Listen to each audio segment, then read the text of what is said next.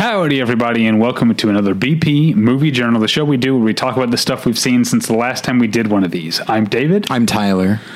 It's been a couple of weeks. Usually when we take a week off, it's because, like, we recorded on a sort of non-standard day, or one of us was out, or whatever. But last week, it was just the fall movie preview ran 3 hours, and we just didn't, like, we were like, let's put it off. So we took a week off in between.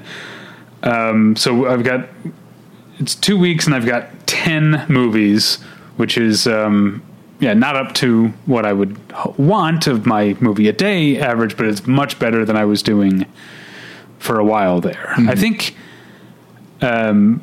I feel pretty certain that 2021 is going to end up being like the lowest number of movies watched for me since I started keeping track of that. Like, I just, the year's not over. You can, I don't know that really I'll have make to, a go of it, but I really like, I don't know. I really fell behind with things being so busy for me for a while there, but we'll see. Maybe I can really push through, but I don't know about, I'm like 50 movies off the mark, so it's probably not going to happen. Okay.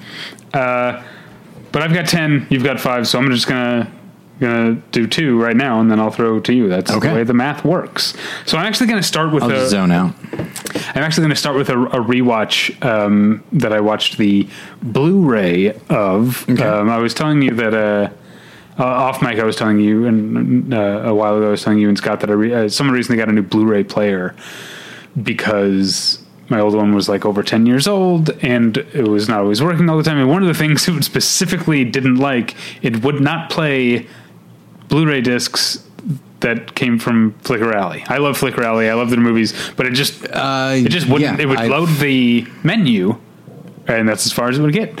And so I got something from Flicker Alley. I don't remember what it was, but it had Boris Karloff in it and the menu came up, but for some reason I wasn't able to select anything on the menu.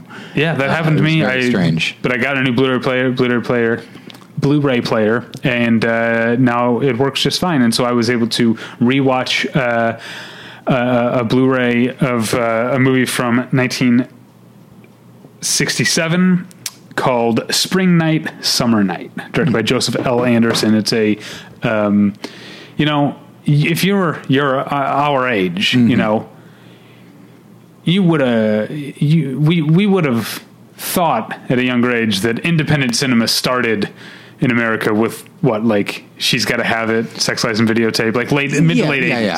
That's like, we're like, oh, have you heard of this thing? It's called indie film. Yeah.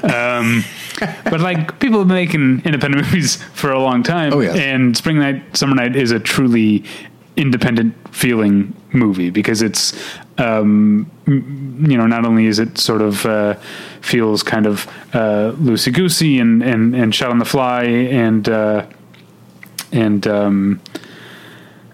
I can't remember what else I was going to say, maybe low budget, but also because it's about a subject matter you would not have seen. It's, basically, it's an incest story. Oh, nice. It takes place. The story covers 2 nights. If you can, it's not just a clever title. One night, a brother and his, like a teenage brother and his teenage sister, like go into town and drink and dance and end up having sex in their car.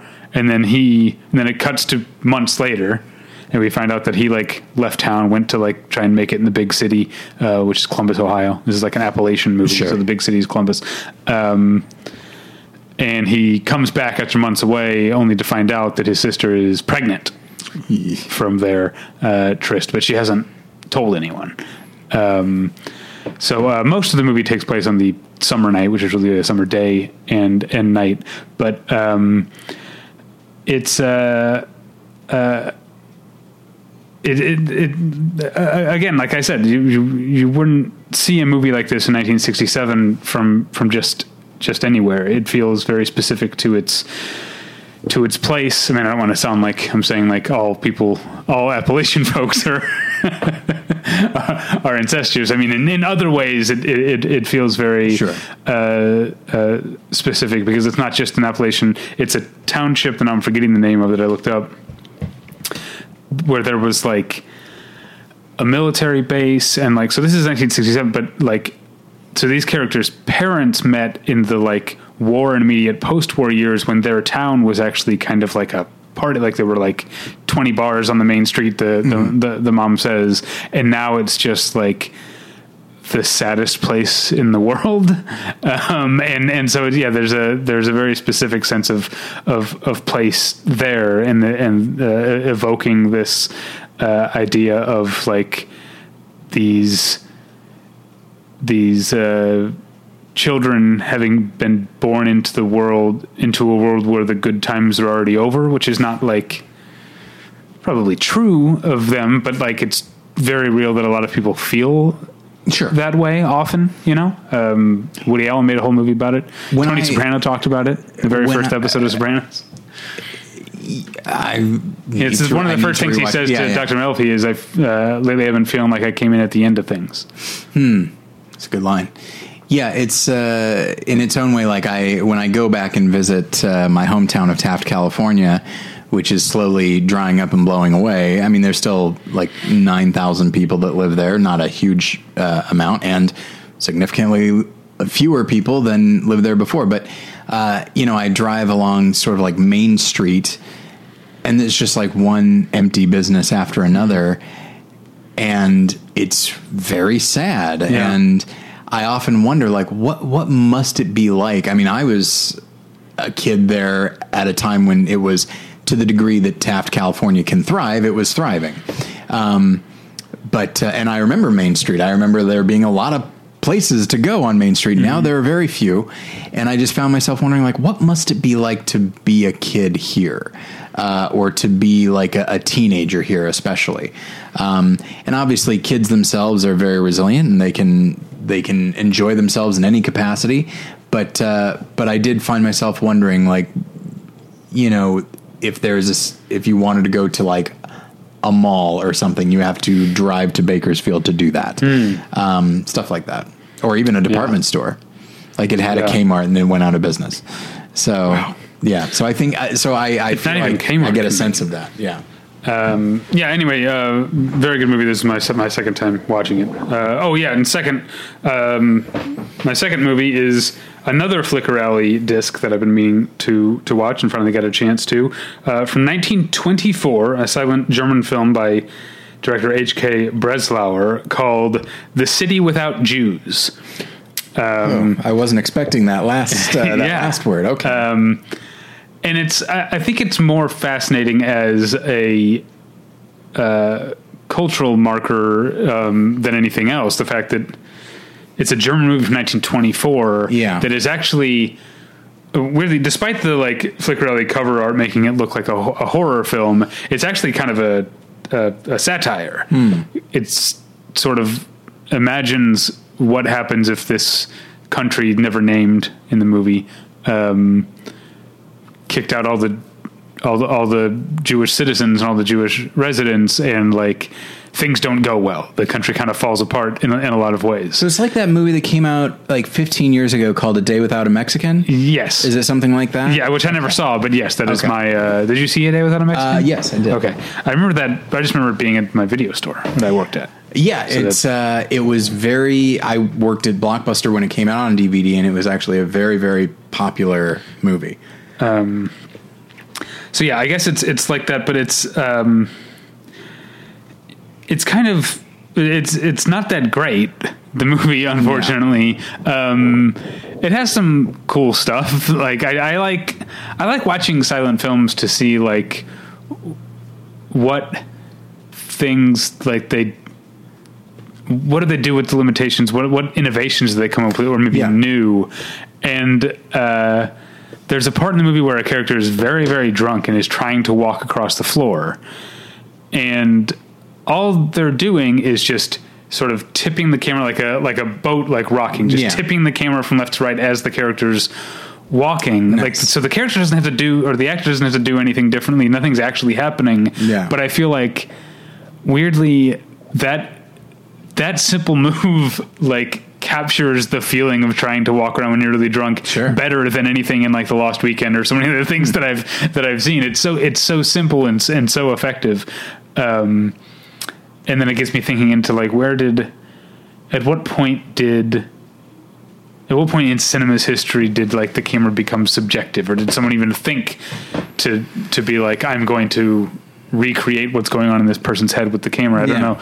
Like the other one, I know I've talked about this on the show before, but the thing I think about in Carl Theodor Dreyer's Vampire, which is a great movie, there's a part where a character is like trying. He's like trying to see if the pub at the hotel or something, the pub at the inn or whatever, is open, and it's not. He's like knocking on the door, and it cuts to the camera inside the empty pub. There's no one in there, but the camera just sort of gently pushes forward toward the door the guy's knocking on, and it's something you'd see all the time in a movie now. But it's fascinating to me to think like, oh, someone had to think of that. Like that wasn't common sense to be like, this camera is not representing a person at all. Yeah. But it's going to move. Yeah. And there's no person in the shot except for the silhouette outside the door. Like, I don't know. Whoa. It's something I try to convey when I'm teaching like a film history class. And it's really hard. Somehow it's hard to convey that idea that someone, like all the stuff that we think of as movies, and not even just recently, but starting all the way back, stuff that seemed like old hat in the 1930s. Someone at some point had to say, hey, you know, what if we did this? And undoubtedly, that person was probably met with, no, you know, that you can't do that. And not like trying to keep them down, but like, well, that couldn't possibly work. Like the concept, you know, we talk about the Kuleshov effect. It's such a no-brainer to us that it's like, oh, of course. Well, if these things will contextualize each other, and we will create a narrative out of it. But he had to think like, let's try this. Yeah. And it reminds me of, do you remember Paul F. Tompkins had a bit once about like corny sayings that like someone came up with him, and they were like, he was like, probably the first time someone said, you got this and you got this, you do the math. That was probably hilarious. Oh, absolutely. Yeah. And now it's like a hacky thing. It's like Paul Gilmartin's when we did a live show that he performed at, he talked about like the concept of the greatest thing since sliced bread. Meanwhile, like the first time someone had sliced bread, they go, this is the greatest thing. Yeah. Oh man, yeah, okay, I could just tell, because that reminds me of Pete Holmes's bit about like, I've never been to a rodeo, but if I went to a rodeo, I'd constantly be saying, this is my first rodeo. Where do I sit? I'm sorry, this is my first rodeo. It's Pete Holmes. We should have him back on the show. I agree. All right, I've kind of kept up with him on Facebook, oddly. So anyway, it's just fascinating that this movie was made, you know, and then 10 years later, these things would really start to happen. So it's definitely a fascinating movie. It's weird to see a movie that like, I guess was thought lost to time and then found at like a Parisian flea market, a print that was in such good condition. It's amazing that a movie could go from like being a lost movie to being like, to Flicker Alley putting on this Blu-ray that looks great. It looks fantastic. But yeah, that's the City Without Jews, or as my wife called it when she said, when I was trying to pick out a movie to watch, she was like, I'll tell you right now, I'm not watching All the Jews Are Dead or whatever. Oh boy. Okay. So I watched a film directed by, one moment, please, Garrett Price. The film is Woodstock 99, Peace, Love, and Rage. Oof, I've heard it's a rough sit. It is, yeah. But it is nonetheless fascinating, especially if you've seen the original Woodstock documentary. This is not trying to be that. This is obviously a retrospective, but it just invites you to compare, like, what changed between 1969 and 1999. Especially when you realize that there was a Woodstock 94 and everything was fine. So then what changed between 94 and 99? And I think it's just, there are a number of things, and I like that the film explores a lot of different avenues, and what it really seems to come down to is that a certain group came of age or got to a certain point, and 99, I mean, there is a reason that Fight Club, not that it was a particularly popular movie at the time, but why it has gained a cult following and why it resonated with certain people. The idea of like the the young, specifically the young and inexperienced, like, white guy, the idea that that certain movies and certain bands would appeal to sort of an anger, misplaced or not, within that, and they mention in the documentary that, like, for whatever reason, the Woodstock '99 seemed to be disproportionately, like, young white guys who are just like Limp Bizkit fans and stuff like that. And you know, incidentally, like, the producers of Woodstock try to blame it on, like, Limp Bizkit. And it's like, look, I'm no fan of Fred Durst, but at the same time, that's ridiculous. And to the credit of some of the commentators, you know, some of the cultural commentators, they themselves say, like, yeah, I don't like Fred Durst, and I don't like his attitude, and I don't like what his music is, but this is bigger than that. And in the end, he was doing what he was just doing what he does. But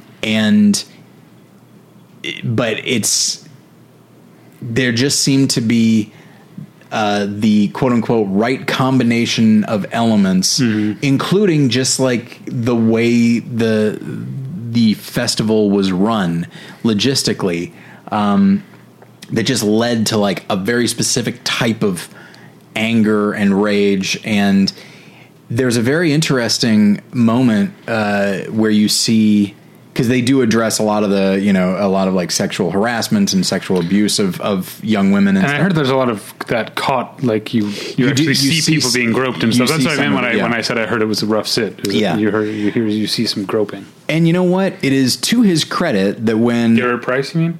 Oh, sorry. The person I'm about to mention, Dexter Holland from Offspring. Yeah, Offspring, yeah. When they go to perform, he goes, hey, guys, I just wanted to mention something. He goes, I've been hearing a lot about, like women, like, crowd surfing. And as they do that, like, guys are grabbing various things. He just basically says, like, yeah, that's not cool. That's not an appropriate thing. Like, they should not have to deal with that because they want to crowd surf like everybody else. And then, of course, so it's just like, huh, he, like, stops the show, stops the momentum to say this thing. And I really respect that. But then he goes, and by the way, like, he goes, and ladies, like, if a guy is crowd surfing, grab his balls. I'm like, not helping Dexter Holland, not help. I mean, he's not saying it as a way, like, give the guy a thrill. It's more just like, we're going to, you know, give him a taste of their own medicine. Right. I see, yeah. It's more that, but nonetheless, just like, I get what you're doing, but it's not helping.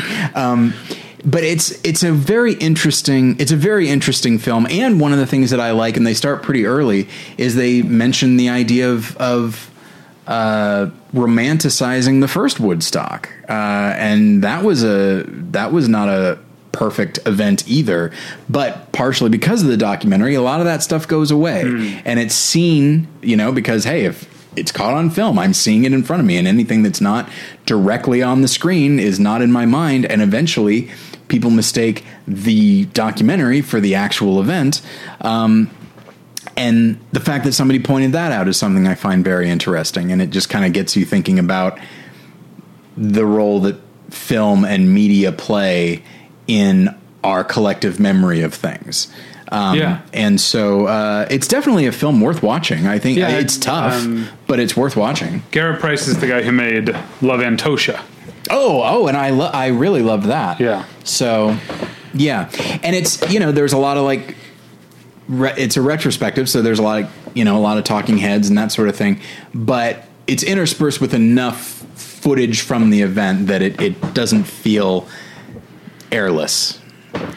All right. Well, you know what is terrible? Oh, what's that? Stephen Daldry's Together, starring. I've been looking at reviews, and you seem to be a little bit in the minority. Nobody's saying it's amazing, but I haven't seen a lot of terrible. Okay. Well, it's Stephen Daldry, who's like a reliable guy. Yeah. But it's also James McAvoy and Sharon Horgan, two actors I very much like. And the movie, it's a pandemic movie. It's about a couple who they are. They live together and have a kid. They're not married. They're raising a kid together. And the movie, I'll paraphrase my own review. The movie's good for its first dozen or so seconds. Because we see it's like March 2020. Like there are little like dates that come up and they say like, here's the date and here's how many people in the UK have died of coronavirus at this point.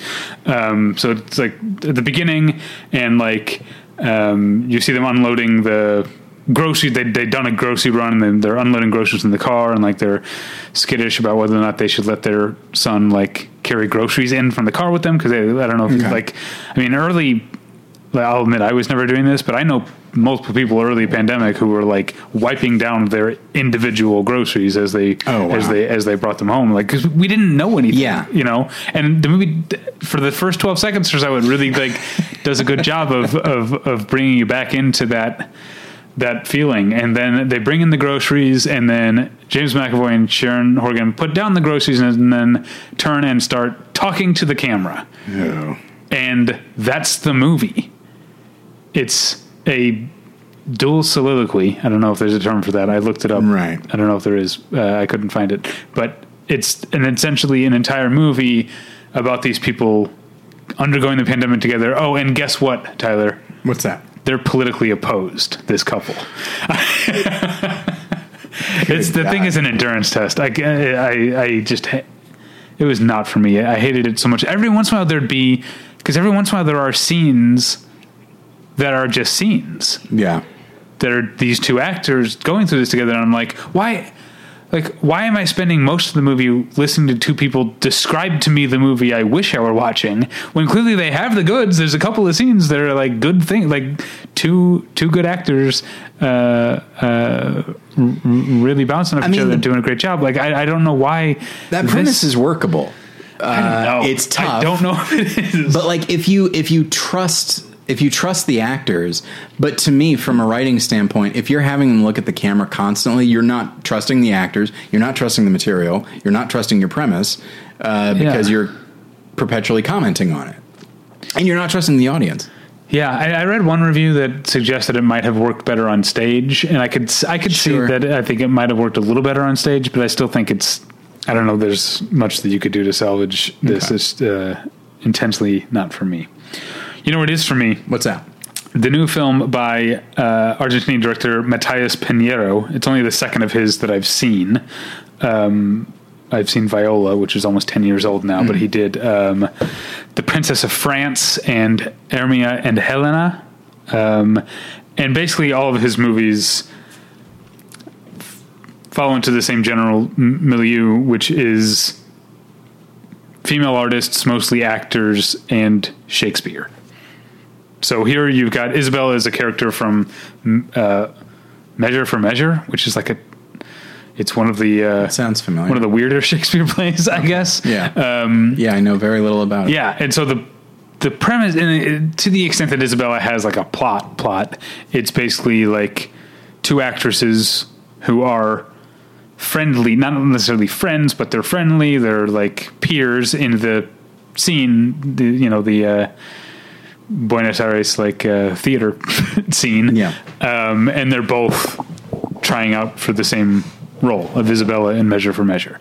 That's the premise again, in as much as there is a premise, but really his movies are kind of, more interested in the moments in between. They're kind of, they hang out, they talk about their, their anxieties, but also their hopes and dreams. And I think his movies, and this one in particular, I think I like this one better than Viola, contain a depiction of the sort of artistic life in two ways. In one way, because the movies are so beautiful to look at, and so sensory and experiential, there's a kind of heightened, like, oh, these women live these lives of like just being in the moment and just tactile beauty all the time. But on the other hand, their lives are also very workaday. Like they're not always just like getting to the depths of, the human whatever experience, they also have to, like, you know, find out what to do with their kid when they have to go to an audition, and like and they're friends of the artists who are like, there's a lot of in this movie, there's a lot of scenes of art, like multimedia sort of installation type art, like being made, mm-hmm. and you realize, like, yeah, there's like some like esoteric, you know, impulse behind this person making this like three-dimensional, like multifaceted, like light box thing. But also to get to that point, they have to like put on a pair of gloves and make the thing. Sure. You know? And so there's like, it's like art being created, but it's also like just carrying a plank of wood up the stairs. Yeah. Like there's this great sort of duality of the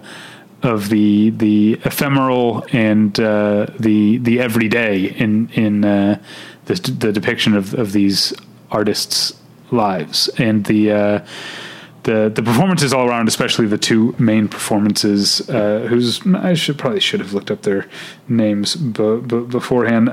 Maria Villar and Agustina Munoz. They're both really fantastic. It's Isabella. Okay. Yes. I was going to ask the name again. Okay. So my next film is another documentary directed by Michael Pack, I believe. Yeah. And it is called Created Equal, Clarence Thomas in His Own Words. Being the resident conservative as I am, I'm always curious to see, just like Christian cinema, I'm always interested to see what could qualify as conservative cinema.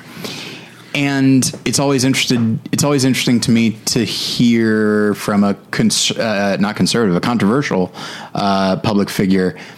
And so I was curious about this. It popped up on, I think, Canopy, so I threw it on. And at first glance, it would seem to be heavily inspired stylistically by The Fog of War. You've got this central figure that is controversial and associated with very specific things. And so it's like, all right, well, let's get this person's perspective. They seem oddly open about saying this stuff. And, but stylistically, and the idea of your subject, like looking at the camera as he's talking about his life.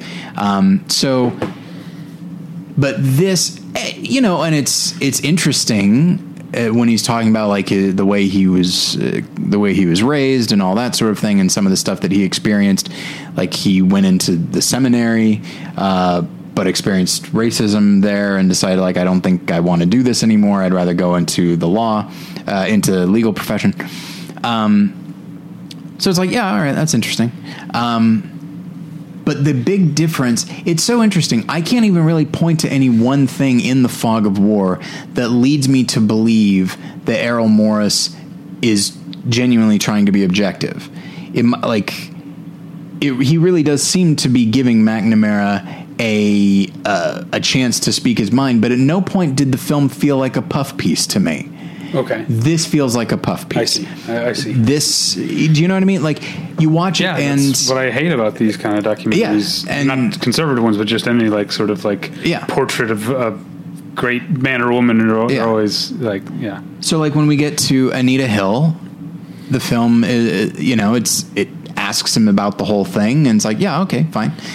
But... And I guess it just comes down to, it's like, okay, well, what was the point of this movie? Is the point to try to get to the truth of a controversial figure, or is it quite literally to just be complimentary of this figure? And there's no question in my mind it's meant to be complimentary.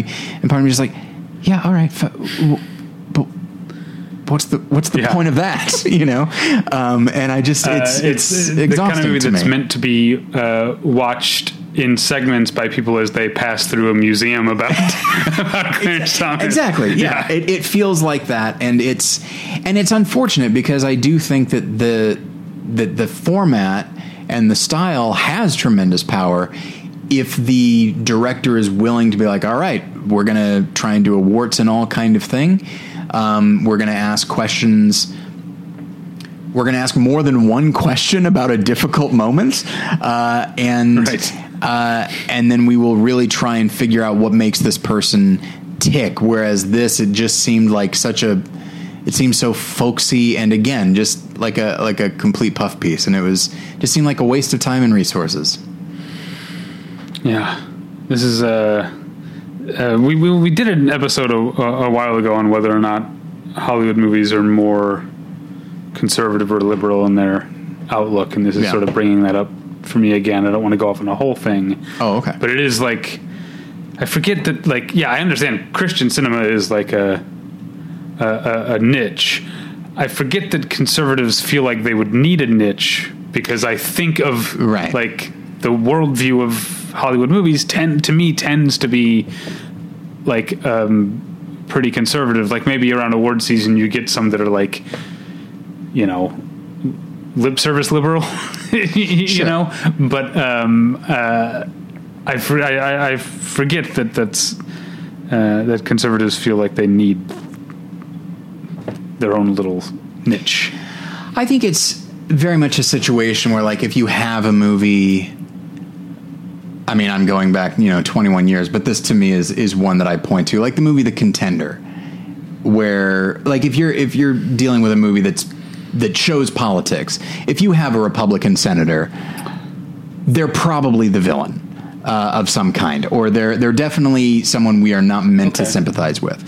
So it's just stuff like that. It's just sort of the sort of what is viewed as sort of the default setting. Things are very different once you get into the military. Like when movies about the military, I think things tend to take a military, and also I think most genre films. Like I understand why Christian audiences don't necessarily like horror, because it depicts things they think are immoral, but also they don't like it yet. But give it just wait. But also horror movies tend to punish people for being like quote unquote immoral, and of course like we don't. You know, like, the superhero films, I think, tend to have a pretty conservative worldview as well. Oh, sure. All right. So I'll move on to maybe I was just stalling because I didn't want to talk about this movie. Oh, okay.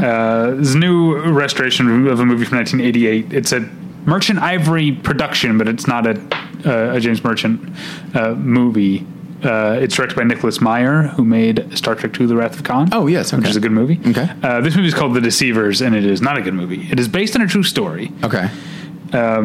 Pierce Brosnan plays a British officer stationed in India. Like so many of these Merchant Ivory movies are about Brits in India, who through sort of a contrivance of events ends up stumbling upon a traveling band of thieves and murderers called the Tuggies. This is all real. They're real. Okay. And here's where it gets ridiculous, especially from a 2021 point of view. It becomes an undercover cop movie. Pierce Brosnan goes undercover amongst the Tuggies. You already see it's going. This is a movie where Pierce Brosnan spends like the entire movie in brownface. Oh boy. And you know, there's a lot of things. There are a lot of problems with that, but one is, Pierce Brosnan, like, you can paint his skin however you want. He looks about as British or Irish as can be. That's a big part of like what I kept. I mean, I know suspension of disbelief and all, but like other than the one guy who knows he's undercover, everyone is just like, "Oh, your name's Gupta? Okay, hey Gupta, welcome to the to the gang." The only person that looks whiter is C. Thomas Howell in Soul Man. Yeah. But like, so that's obviously a problem, and like it brings with it other problems.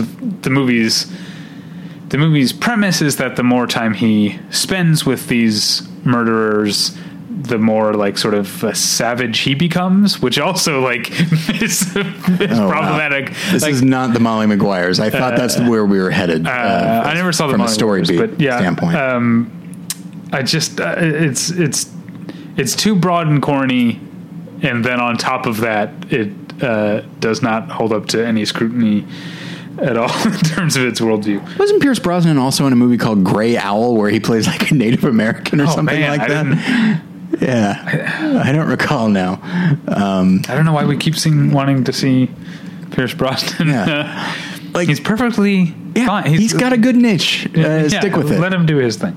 But then I watched a movie I really liked, a movie that I think came up on the fall movie preview that I said that I was nervous about watching this because I had just watched Together, and I was like, no, another pandemic. But this is a night and day. Couldn't be a more different movie. It's an anthology film called The Year of the Everlasting Storm. Mm-hmm. That's 7 short films.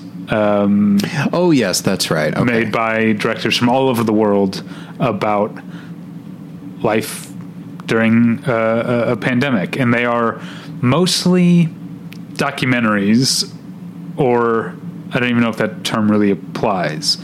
I think there are only 2 that are very clearly scripted. Okay. Then there's the Jafar Panahi, sorry.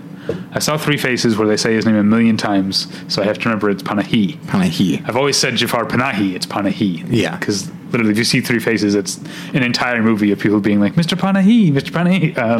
So anyway, the Jafar Panahi one is, if you know his style, especially his, like, since he's been banned from making movies, which he hasn't stopped making movies, but he's been banned from making movies, his movies tend to be, like, hybrids.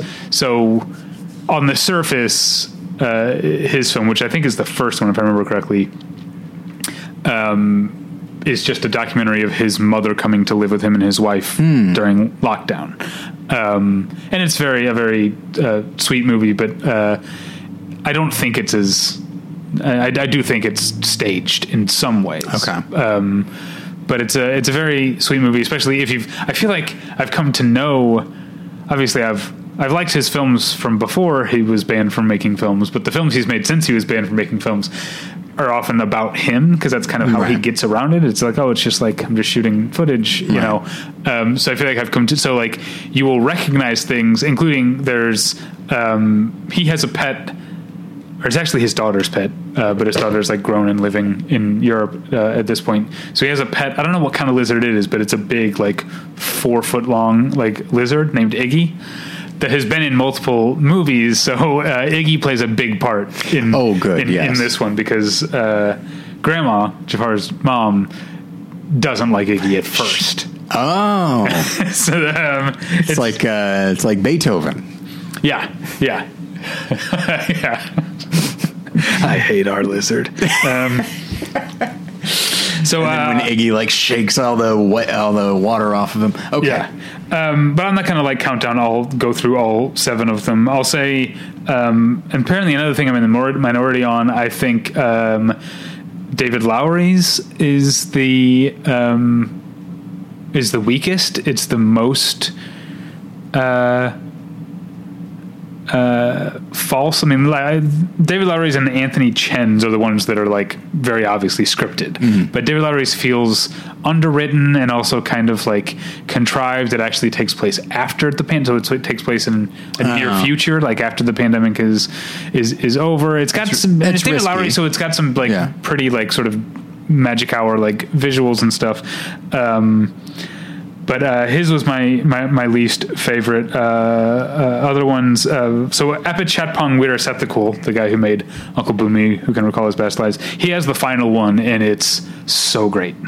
So simple of an idea, and yet so transfixing. His is my favorite. Then there's the American, well, I guess David Lowery, there are 2 American ones, David Lowery and then a guy named Malik Vital, who makes a documentary with sort of like some animation flourishes that's about a guy who like had some trouble earlier in his life and lost custody of his kids. His kids are in the foster system. Okay. He's now getting his life back together and has partial like monitored visitation rights, but obviously during the pandemic that's changed how those happen. So it's basically like about a guy who was already difficult for him to see his kids, and this has changed that. So there's a number of different takes on pandemic life. Anthony Chen's that's the Chinese one is very good.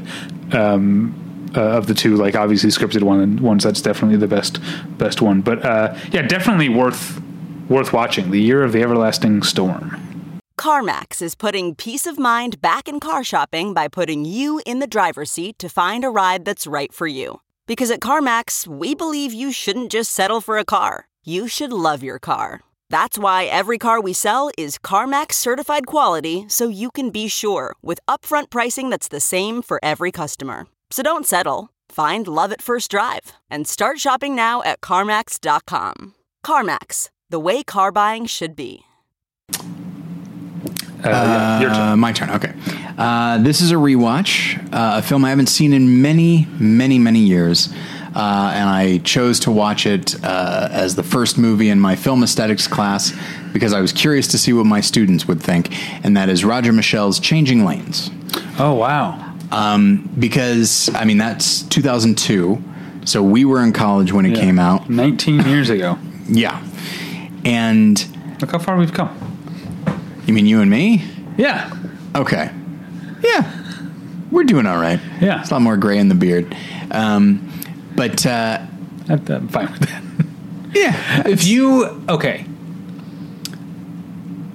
you were to tell college you, like if college you could see your life now, would he be happy? I think college me would be happy. You know what? Yeah, I think college me would be pretty happy. I think... high school me would be like on the fence. Right. Middle school me would be like, what have you done? You're like you're not cool. Sure. At all. You're not punk, regardless of how much you insist you are. Yeah, I insist. Yeah. It's but the thing is, like, one of the reasons that I picked is because I feel like college age is sort of the perfect time to see Changing Lanes. Okay.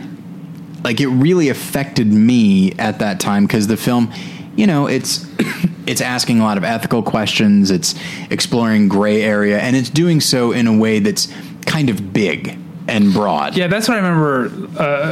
Because I remember kind of liking it, but I think what I was turned off by was that it felt like it was more of like a moral or thought experiment first. That's how I think of it. I think back on it as, I remember it feels the same as like Crash, like the Paul Haggis Crash, like big emotions, big ideas, not a lot of nuance. And I remember I seem to recall Ebert, who loved Crash. I think he called it like a fable. And it's like, that's a good way to approach Crash. And I think it's a good way to approach Changing Lanes. Because fables do sort of truck in their ideas first. Yeah. But within that, the film holds up a lot more than I thought it was from a performance standpoint. Ben Affleck is doing really good work. Samuel L. Jackson, unsurprisingly, is great. Sidney Pollack and William Hurt and Amanda Peet, I believe. Okay. Great cast all around. Dylan Baker... ooh. Is in it as like the hacker that is this family man, and his job is to just ruin people's lives, and stuff like that would be really on the nose in its own way if not for the performances and just the way that it's the way that things unfold. I think it's structured really interestingly, and it's. So I was curious. I was definitely curious to know what my students thought, and a lot of them really liked it. They said it was like really stressful, and but that they were just really. And they said, I think what the director was intending was like, it's like I didn't really know who to root for. I just wanted them both to do the right thing, and I was like, yeah, you're rooting for civility. That's right. That's our hero here, and you're not sure if the hero is going to win by the end. But yeah, it's a film that I think, knowing what we know about it, knowing that it's speaking in very broad terms, but within that, allowing the actors to kind of explore their characters, I think it's really the pacing is very tight, and it's definitely worth a rewatch if you get the chance. Okay, I saw a movie that I think I'm allowed to talk about. Oh, yeah, I'm allowed to talk about this. Doesn't come out for a week or so. Kiyoshi Kurosawa's Wife of a Spy. Okay. But I am realizing I might only have 9 movies because I do have one that I don't know if I can talk about later, which is too bad. But anyway, Kiyoshi Kurosawa's Wife of a Spy takes place in Japan in the 1940s, and it's about a woman whose husband maybe a spy. Okay. He's it's a, you know, at the time that Japan is starting to ally itself with Germany and Italy, and this couple is very, I don't know, what do you call, like an American who loves England is an Anglophile. Mm-hmm. American who loves France is like a Francophile. Yeah. I wonder what a Japanese person who loves America is. Oh, I don't want to verbally hypothesize. But so like there's already suspicion about him to begin with. So the movie has this very, the costumes are great, the production design's great. It has this very like, this is going to be like a lush like period spy thriller. It has all of those trappings, but what's interesting about it, and weirdly not a disappointment, is that it's much more of like a domestic marriage drama than it, like it has spy shit going on, especially as it goes, as the movie goes on. But really it's just this, it's about a wife who wants to feel close to her husband and involved in her husband's life, even if that potentially means betraying her country. It's really, really good, really fun to look at, really good main performances by Yu Aoi and Issey Takahashi are the main couple. I really liked it. Kiyoshi Kurosawa is still a director who made his name making horror movies. I've seen three of his films now. None of them are horror. Okay. I seem to be like intentionally dancing around his the movies that actually made him famous. And then I'll move on to another movie that we talked about on the Fall Movie Preview. Kazik Radwanski's Anne at 13,000 Feet. Okay. I thought I was going to love this. I certainly like the title. I like a long, evocative title. Scott last week said that he liked this movie when he saw it back at AFI Fest 2019, compared it to A Woman Under the Influence. That definitely tracks, but the movie's about a young woman in Toronto who works at a daycare, lives on her own, I don't know, drinks too much, sometimes is too childish around the kids she works with. Basically, the movie's about sort of mental illness, quote unquote, but in like a vaguely defined way, which I think is maybe part of my problem with it, is that like mental illness isn't just like a hat you put on. I don't know. There's a lot of different kinds of mental illness. Yeah. And it also felt like the style of the movie, which is very, very handheld, lots of close-ups. On the one hand, I think it does a good, I guess it goes away toward trying to be inside her head, to being subjective, like I was saying earlier. But it also feels like a style of like independent film, independent European film, European art house film, whatever, that I've seen before. That just feels like, oh, look how intimate, look how like fly on the wall or in the passenger seat at various different times the camera can be, and it felt like I hate saying that I love film festivals, but it felt like a film festival movie in kind of like a just checking off a list type of way for me. I get what you mean. But great lead performance. I mean, it's Dara Campbell plays Anne. It's a really wholly embodied lead performance. I can't deny her that, but I didn't connect to it the way I wanted to. I have to look up if I can talk about my next movie or not. Okay. Well, while you're doing that, I'm going to talk about Peter Graham Scott's Night Creatures. This is a Hammer horror film, and I've watched a few while putting together this documentary that I've been making, and in doing so, I realized that I just need to watch every Hammer horror movie that exists. it's just such a specific tone that is, you know, when I heard about Hammer Horror, I thought that there would be a sort of tongue-in-cheek quality to it. Like, it sort of knows how silly it can be. Oh, yeah, okay. And it is that, and it's not. It's never winking. It's not even really tongue-in-cheek, but you can still get a sense of the fun. And so the story here, I don't want to go into too much detail because it's a film I genuinely loved, and I don't want to spoil this movie from 1962. It starts off with a pirate captain named Captain Clegg, and he's known for being particularly fierce, and one of his crew members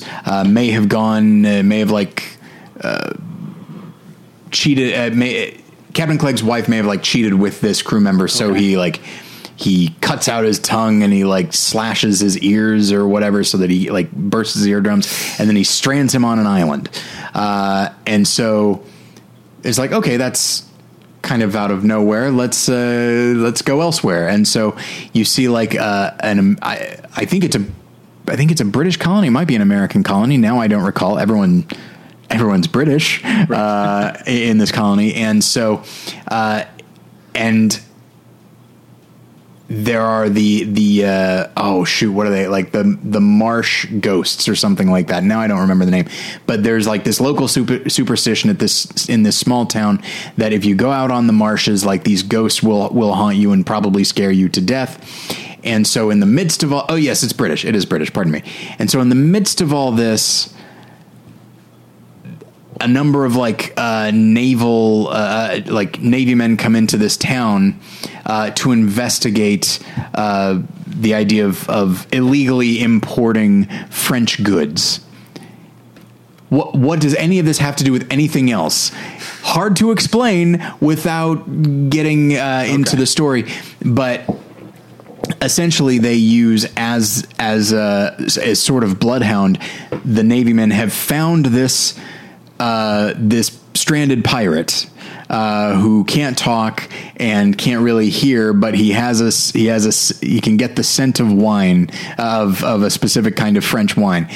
And so he gives them reason to believe that maybe this entire town is involved with something. And the local preacher, played wonderfully, of course, by Peter Cushing, may be the one in charge of it all, but also might be doing all of it for a good cause, and does seem to have some connection with Captain Clegg, who is buried in this town. It's so complex. You wouldn't expect it. And yet it doesn't feel it's complex to explain, but it unfolds in a way that's patient, but the film is not very long. And it just really, I just loved the atmosphere. I loved the performances. A young Oliver Reed is also in it. And I just really appreciate the world of it. And something that I tweeted was that when I think of somebody like a Tim Burton, we think about the German Expressionism. But the more Hammer I watch, the more I see the influence, not just in his work, but also the movie Crimson Peak by Del Toro. That is 100% a Hammer Horror type film. And this one especially got me thinking almost completely about Sleepy Hollow. That story, I remember thinking why did they adapt it this way, where there's a weird conspiratorial thing? And then I watched this. I was I see what he's doing here. Yeah. And remind us what it's called? Called Night Creatures. Okay. I believe it had an alternate title, which is Captain Clegg. Yeah. They all did it this time. I know it as Night Creatures, and it's absolutely worth watching. It is a delight, David. Okay, so I only have one more because I can't talk about it. It's so frustrating when I can't talk about a movie I really liked. You can talk about it after the... Well, no. It's the stuff we've seen since the last time we did one of these. That's right. I forgot that you... are going to do that. Okay. It goes into the ether, but I can't talk about another movie that's coming out this week. Bassam Tariq's Mogul Mowgli, which is, as we discussed last week, it is the, or on the most recent episode, the second movie in which Riz Ahmed plays a musician who's suddenly struck with a debilitating affliction. Mm-hmm. Here he's a rapper who's been in the game for a long time, who very suddenly can't use his legs, and it turns out he has this degenerative muscle disease. And I'll put a pin in the movie for a second and talk about Riz Ahmed and how this is the first movie, because he's, like I said, part of his story is that he's been at this a long time. He's on the older end of rappers. Mm-hmm. There are parts in this movie when he's like being helped in and out of the shower because he can't move anymore, where you can tell that his hair is thinning. Mm. And I'm like, oh, this is the movie where Riz Ahmed stops being like a young man. Like he's like a man now. Cause he is like, cause Riz Ahmed's our age. Yeah. I think he reads young. He has kind of a higher voice, and he's, I don't know if he's short, but he kind of has like he's sort of mousy looking. I don't mean that in a negative way. No, but he's always read young. I mean, The Night Of was only 5 years ago, and he's supposed to be like college age in that, I think. So, but here, this is a movie where Riz Ahmed is actually playing his age, and you see it, and that's part of, I guess it's sad to be in your late 30s. I would agree. I don't know, I'm loving every minute of it. So obviously the comparisons to Sound of Metal have to be addressed, and I would say there is something in the character of that, like, being in denial of what's happening to them because they're like, no, I have to do this. No, you don't understand. I'm going on this tour or whatever it is. There's that. But in terms of the style of the movie, they're night and day. Mm-hmm. It's a very different style because the... Mogul Mowgli works as the story that it is, but it's also very much an allegory, a parable. That he's told by one of the doctors that what's happening is that his body is attacking itself. And this is clearly related to his feelings about his own identity as a Pakistani or a person of Pakistani heritage who was born and raised in London, feeling like a Londoner, but also being seen as Pakistani and not knowing how to,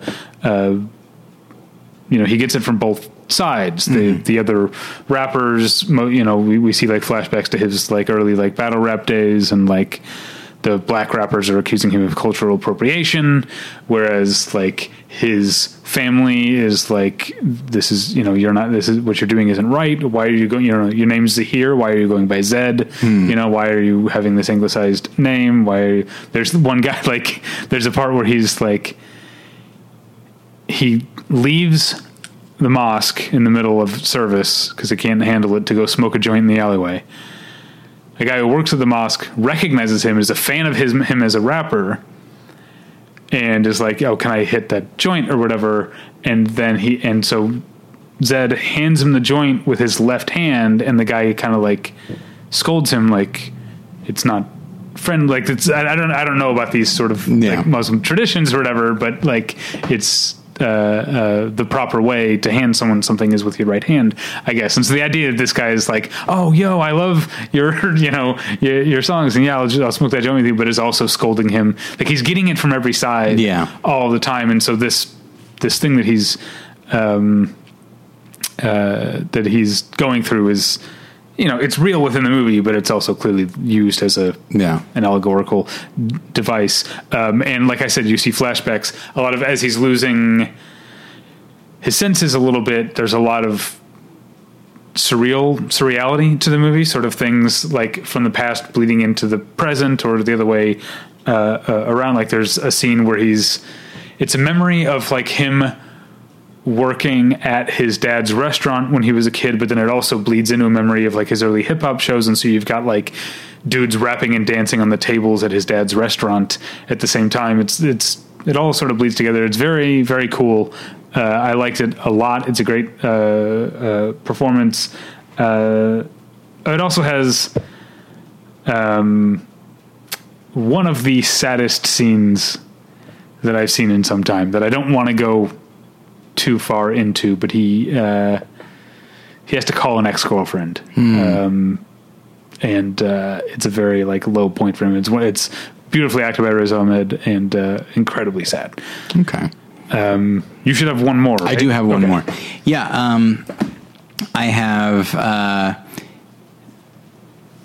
pronunciation might be an issue here. I don't know if this is a hard J, but, maybe Yannick Ambrose's, Mondo Hollywoodland, a low budget experimental comedic,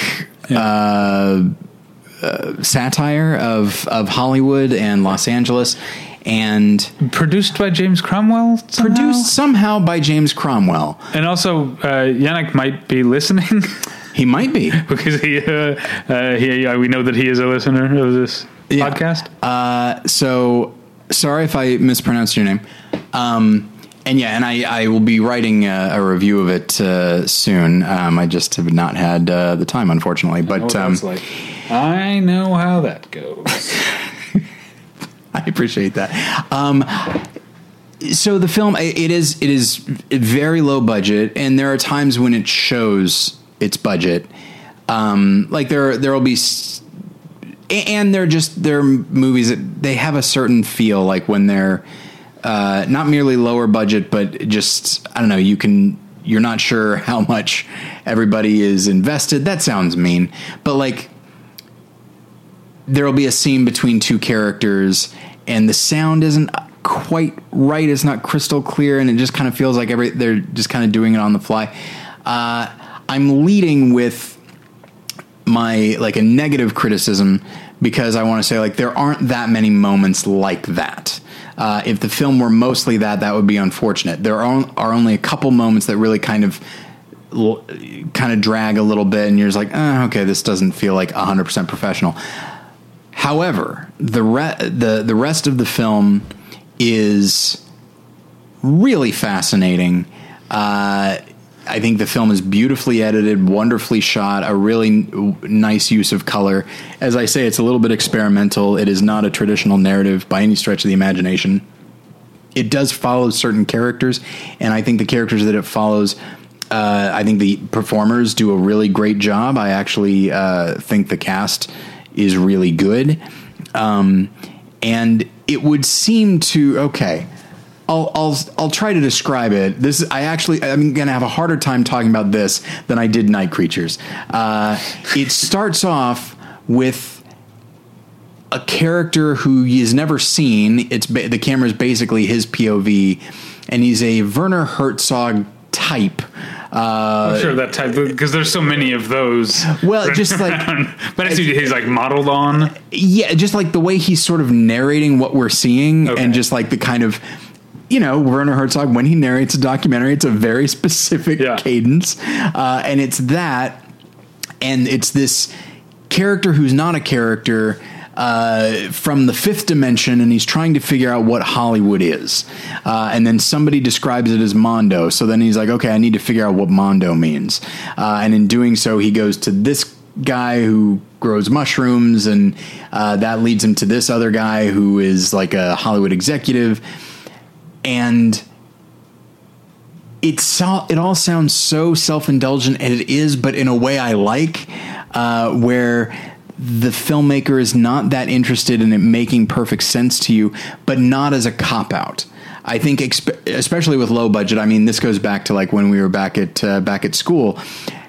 Anytime somebody made an experimental film, not anytime, but most of the time, it almost felt like they're like, well, look, I don't have the money to do a narrative, and I don't have the time to do a narrative. So you know what? I'll just have be a bunch of weird images, like someone staring at themselves in a mirror, or likely fetal position in a bathtub. You know, very standard thing. This doesn't feel like that. It definitely feels like the director is trying to do something, and there is a very deliberate quality to the editing, to the photography, and it's a film that. I could see some people really not liking. I really appreciated it because despite it being low budget, it was nonetheless ambitious, and that's rare. And it was very exciting.